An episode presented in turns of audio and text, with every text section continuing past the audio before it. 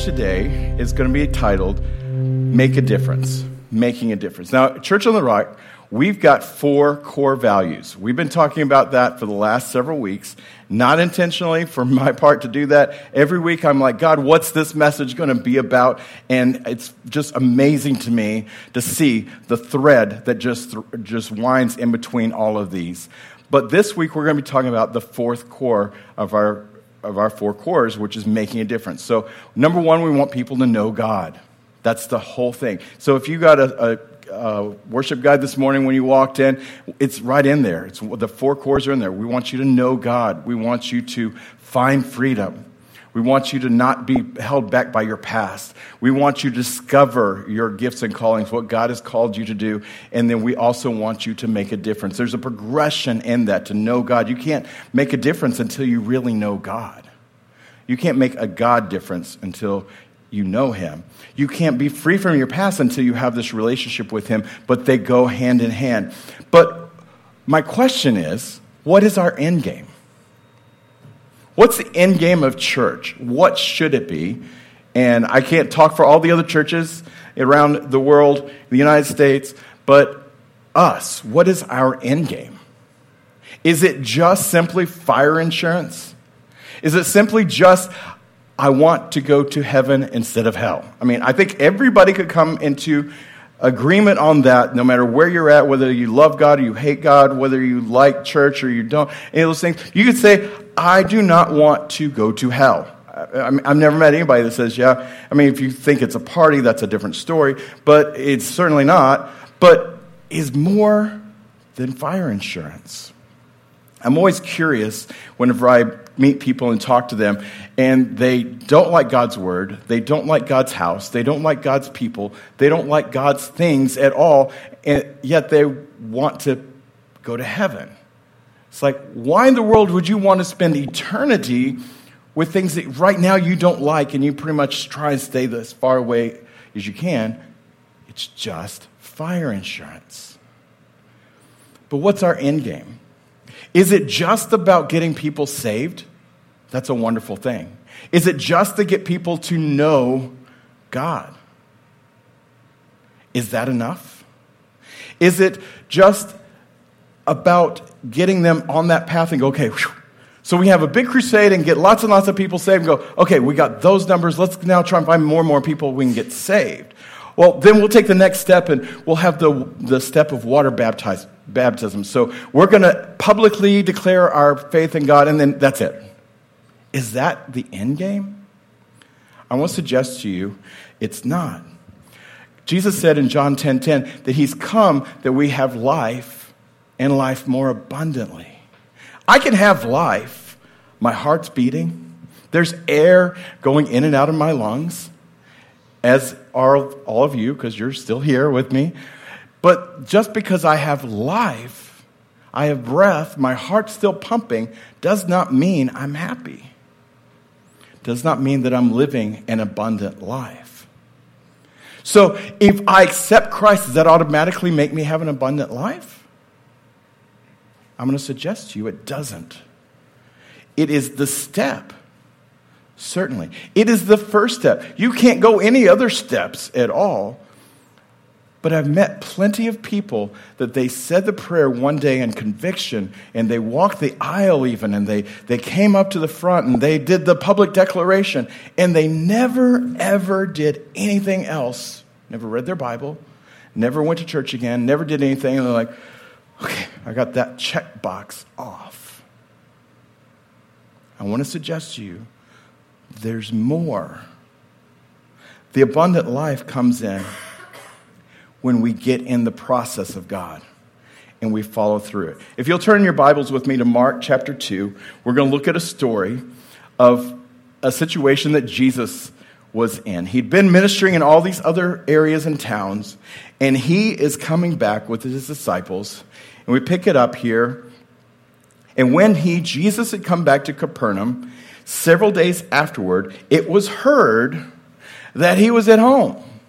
So he's kind of home basing out of Capernaum, and he's got all this other ministries that he's going out to all these other cities. But when he comes home, that's kind of like home base for him.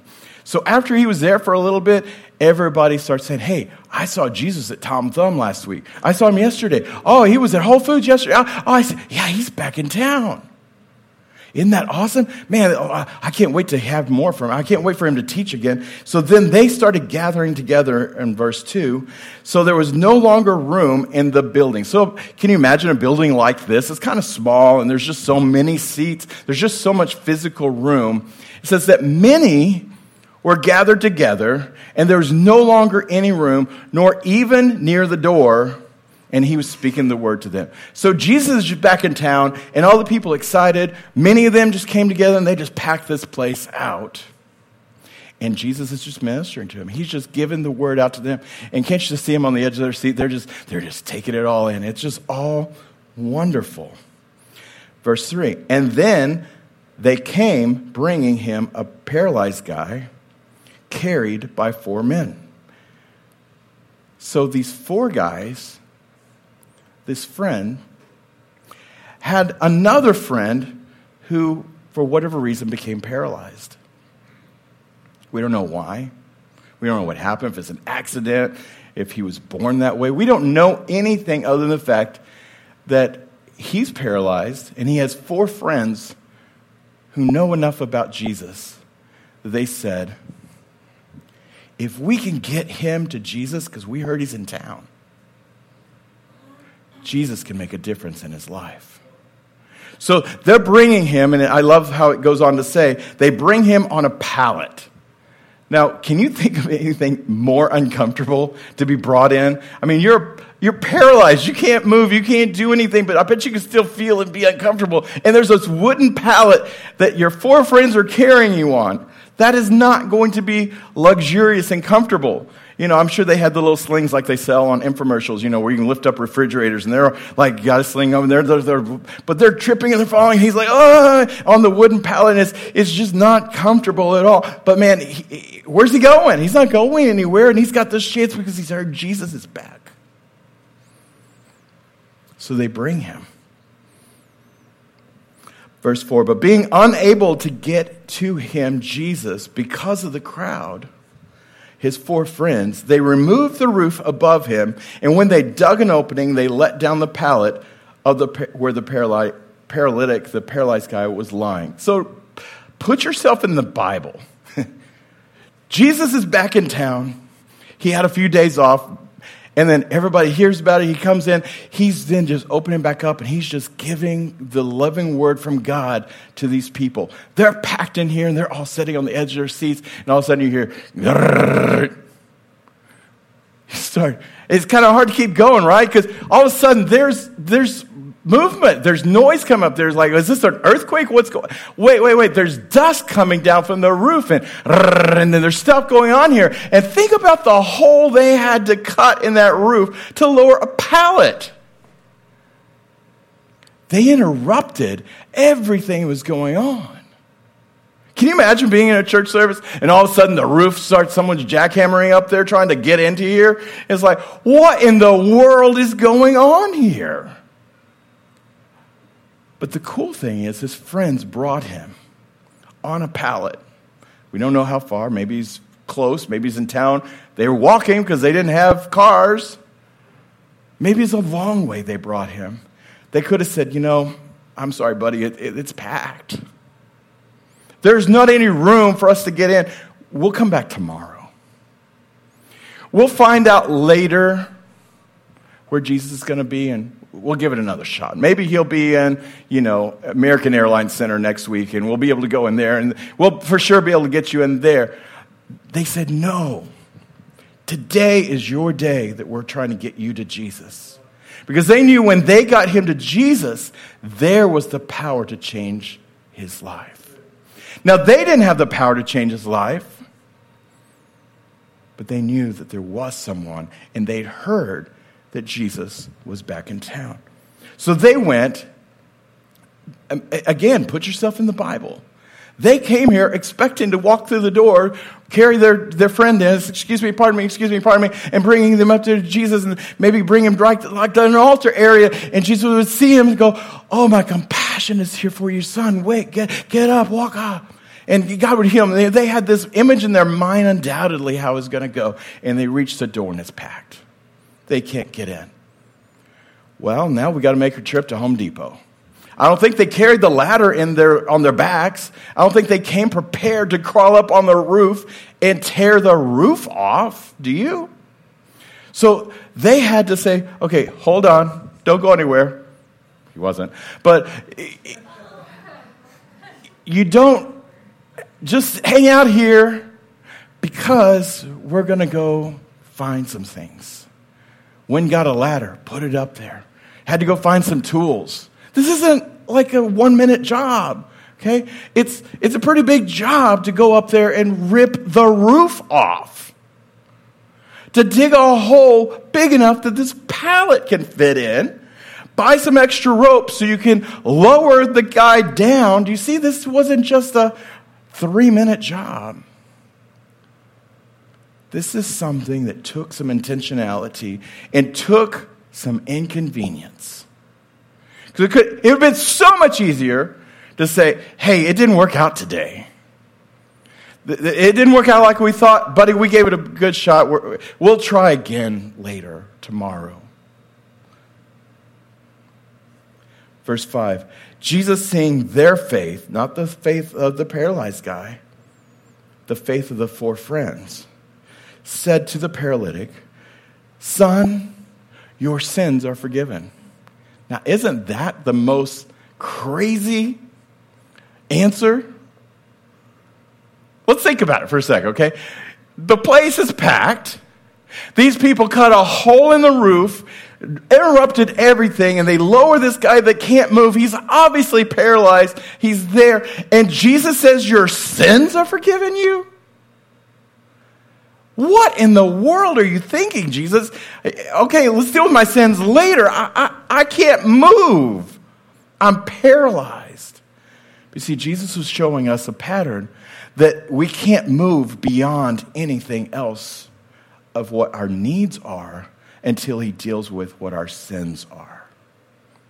Jesus had to get this man to the place where he knew God, that his sins were forgiven, that he's in the kingdom of God, and that he's walking on that path before the next step is to free him from the things that have held him back, to find freedom. He wasn't free being paralyzed on a pallet. So now everybody's all upset. So all the people that are on the edge of their seats just listening to what Jesus said, now they're upset. Who does this guy think he is that he can forgive sins? Okay, so last week we saw that there was all these magicians and sorcerers and all these other different people who would, you know, there was options for following God. And so they're used to spectacular things happening. You know, the, the rod being thrown down from Moses turning into a snake, and then the sorcerers, they do it too. You know, so there's this competition back and forth. But nobody says, your sins are forgiven you. Verse 8 Immediately, Jesus, aware in his spirit that they were reasoning that way within themselves, said to them, Why are you reasoning about these things in your heart? Which is easier to say to the paralytic, the paralyzed guy, Your sins are forgiven, or to say, Get up and pick up your pallet and walk? Jesus is saying, Hey, do you have the power to heal him? Which is easier to say? But so that you may know that the Son of Man has authority on the earth to forgive sins, he said to the paralytic, I say to you, get up, pick up your pallet, and go home. Verse 12. And he got up and immediately picked up the pallet and went out of the side of everybody. Okay, now, again, stop stop the presses. Think about it. Okay? They're here. Jesus is back in town. They're all here, sitting on the edge of their seats, just listening to him. Man, we're so excited. Many of them came out to hear him, and, and it's so full. And then all of a sudden, they rip the roof off. This guy falls down, and Jesus says, Your sins are forgiven you. And, and then he says, Well, why in the world? And then, then he says, Okay, now get up and walk. And then this guy that's paralyzed stands up picks up the pallet, and now walks back. Excuse me, pardon me. Can't you see the thing? Just, the whole place is clearing for him. And they're all standing there amazing, like, what just happened? Wouldn't you? It's like, what, what, what is going on here? And he got up, immediately picked up the pallet, and went out of the sight of everyone. So they were all amazed and were glorifying God, saying, We have never seen anything like this. So he went out again by the seashore. So he left there and he went to the next place. The next part I had highlighted. And all the people were coming to him, and he was teaching them. Before we can look back at verse 2, verse 2 says, Many were gathered. Jesus in this town of Capernaum. They knew as his home base. He was, this is where he's out of, so people undoubtedly seen him a lot. They started hearing he was coming. So many of them came. But when God did this unbelievable miracle in verse 13, the many turned into all the people. Because when you see that God is able to touch your friend, and take this guy that's paralyzed and can't move, and was carried in on this pallet, and then he carried the pallet out on, him, on his own back on the way out. That's unbelievable. Can I suggest to you that you have a friend that needs a touch from Jesus? They may not be paralyzed in the natural, but they may have things that are paralyzing them. They may have fear that's paralyzing them. They may have depression that's paralyzing them. They may have all of these other things that just have them like, ah! And you don't even know it. There's so many people that are struggling with cutting, suicidal thoughts, not feeling worthy, worth of anything all of these different things that are so hidden that paralyzes, just keeps them in this place. But if you can just get them to Jesus, Jesus is able to make a change. So let's just be clear the house didn't make the change. The roof being ripped off didn't make the change. The number of people that was crowded in that room did not have anything to do with this. Jesus did the miracle. Jesus said, Before I can even get to you walking, you need to know me. We have new cards that we're going to pass out in just a moment. And I want to just clear everything. Absolutely don't confuse what I'm saying at all. This is to invite people to church, but it has nothing to do with this church has nothing to do with filling every one of these seats, filling three services, going to a fourth one. It has nothing to do with that at all. You know what it has to do with? Seeing God change someone's life. To see God change your friend's life. I'm encouraging you to take some of these with you. And maybe it's to just give to your friend and say, hey, this is the church I'm going to. This is a church I went and checked out. This is a place I went, I'm thinking about going again, or would you go with me, or whatever. It tells you are made to belong, gives the services, the times, our little tagline that we're the church with no rules and no judging, that there's just a place that you can come and let God just be God. God will show you. Shows you all the different little things. It's got the QR code that you can get our app. It's got a map that you can't read unless you have your magnifying glasses on. It's got next to Covino. It's got our address. It's got all this stuff, but what if we gave this to a couple of people? Again, not because we need more people here. My prayer isn't to have a church filled with church people. My prayer, my desperate cry to God is that people will bring their friends and God will do a change in their lives, and then that many will turn into all. Because when you see God change your friend's life, everything changes. I've got someone in my life that I have intentionality with, and I'm just going to tell you, he's one of the vilest persons I've ever met in my life. Half the time, I want to block him on my phone from just the wretched things that he says. When I'm with him, I cannot it just like, ugh, it grinds inside of me. But I have a vision of that guy coming into this church. He's visited the church last week to see the actual building. But I have a vision of that guy coming in here and God changing his life. And when God changes his life, notice I said when, okay? When God changes his life, all the people around him will go, What?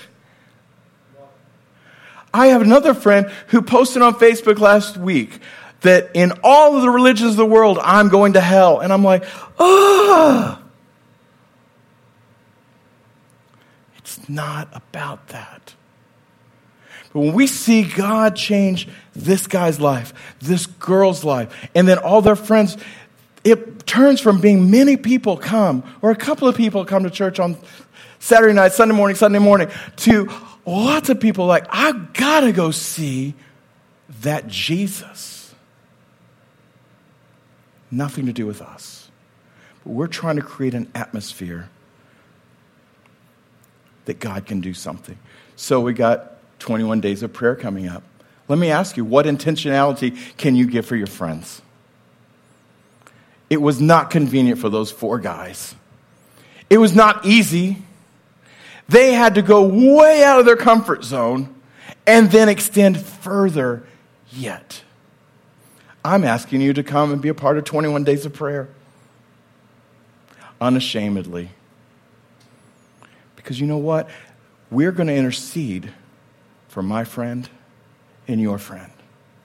We have the connection cards that we lay up on the altar and we pray over those and we're just asking God to change their lives.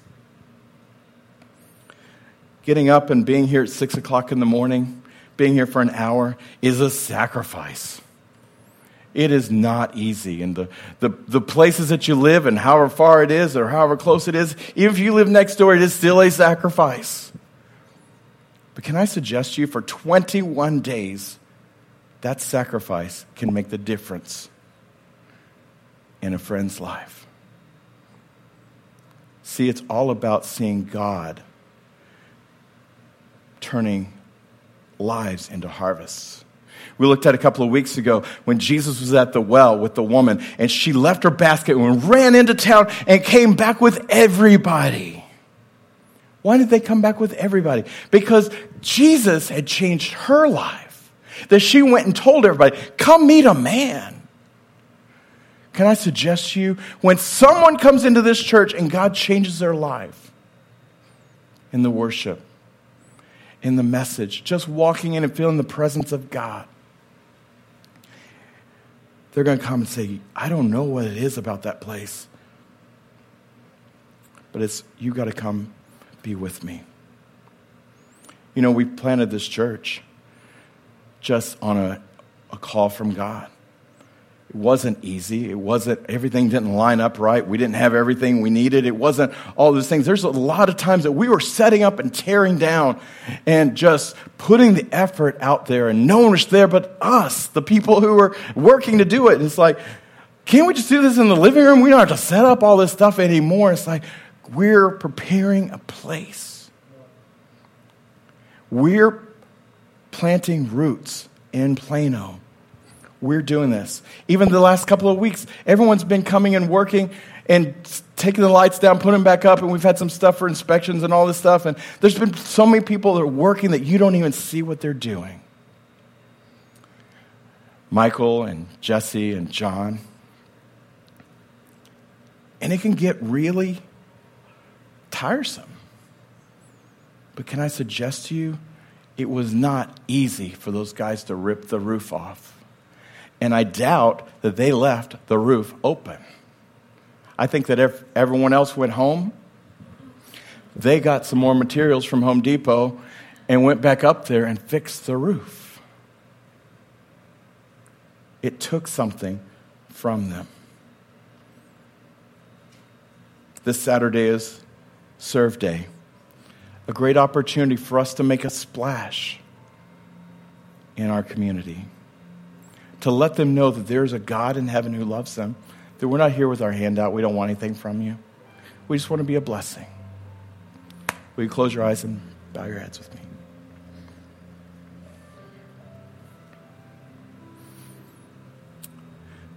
These friends were passionate about getting their friend who was paralyzed to Jesus. I'm passionate about getting my friends who are pa- paralyzed to Jesus. I hope that you're challenged as well today. And whether you're sitting here in the service, you're listening on the podcast, or you're watching the video, you're watching online live. Wherever you are within the sound of my voice, you may be at various stages in this process. You may say, Pastor Kevin, I've never accepted Christ. But man, what I hear and what I what what what I'm seeing the story and I feel like today's my day. Or you may say, you know, I once knew Christ. I, I made a decision a long time ago, and I'm like the one you talked about that I just made the decision and never did anything with it. If I'm honest with you, I'm far from God today. Just a moment, we're going to give you an opportunity to pray a prayer. And I want to include you in that prayer. And then we're going to pray another prayer for all of us to be challenged, to be like those four friends. But just like Jesus said, before I can even get to the matter of helping you with your being paralyzed, we need to talk about your sins. We need to talk about that that's separating you from God. If that's you, that this morning you would say, I need to come back to God, or I need to come to God for the first time. I'm asking you to make that decision. It's not even something you have to understand completely. It says in the disciples that they were with Jesus for two years and then they said they believed. You don't have to understand everything about God to get on the path. So if that's you, in all the different places you can hear my voice, I'm not going to ask you to come forward. I'm not going to ask you to do anything. We're not going to embarrass you. But I'm just going to ask you to pray this prayer and mean it. I'm not going to say it out loud. We're just going to say it in our heads. I want you to say, God in heaven, thank you for sending your son to die in my place, to pay for my sins so I don't have to. I ask you to forgive me for living my life without you. Jesus, please forgive me. I surrender everything to you. Be the Lord of my life. Be number one. And the best way I know how, I'm going to live for you with all my heart. Today, I give you my life. Father God, I thank you for everyone who made that prayer decision today, whether it's for the first time or a coming back. Lord, I pray that we live an abundant life, that this isn't just about making a decision and walking away, but that we truly make a difference. That, Lord, that we walk through knowing you, finding freedom, discovering our purpose, and then end up making a difference. That we're the four guys, we're the four friends. They're going to be inconvenienced to bring our friend who needs you. Father God, this word, this message challenges me. I ask you to use us to simply bring people to you and then help them walk through the path. In Jesus' name we pray. Amen.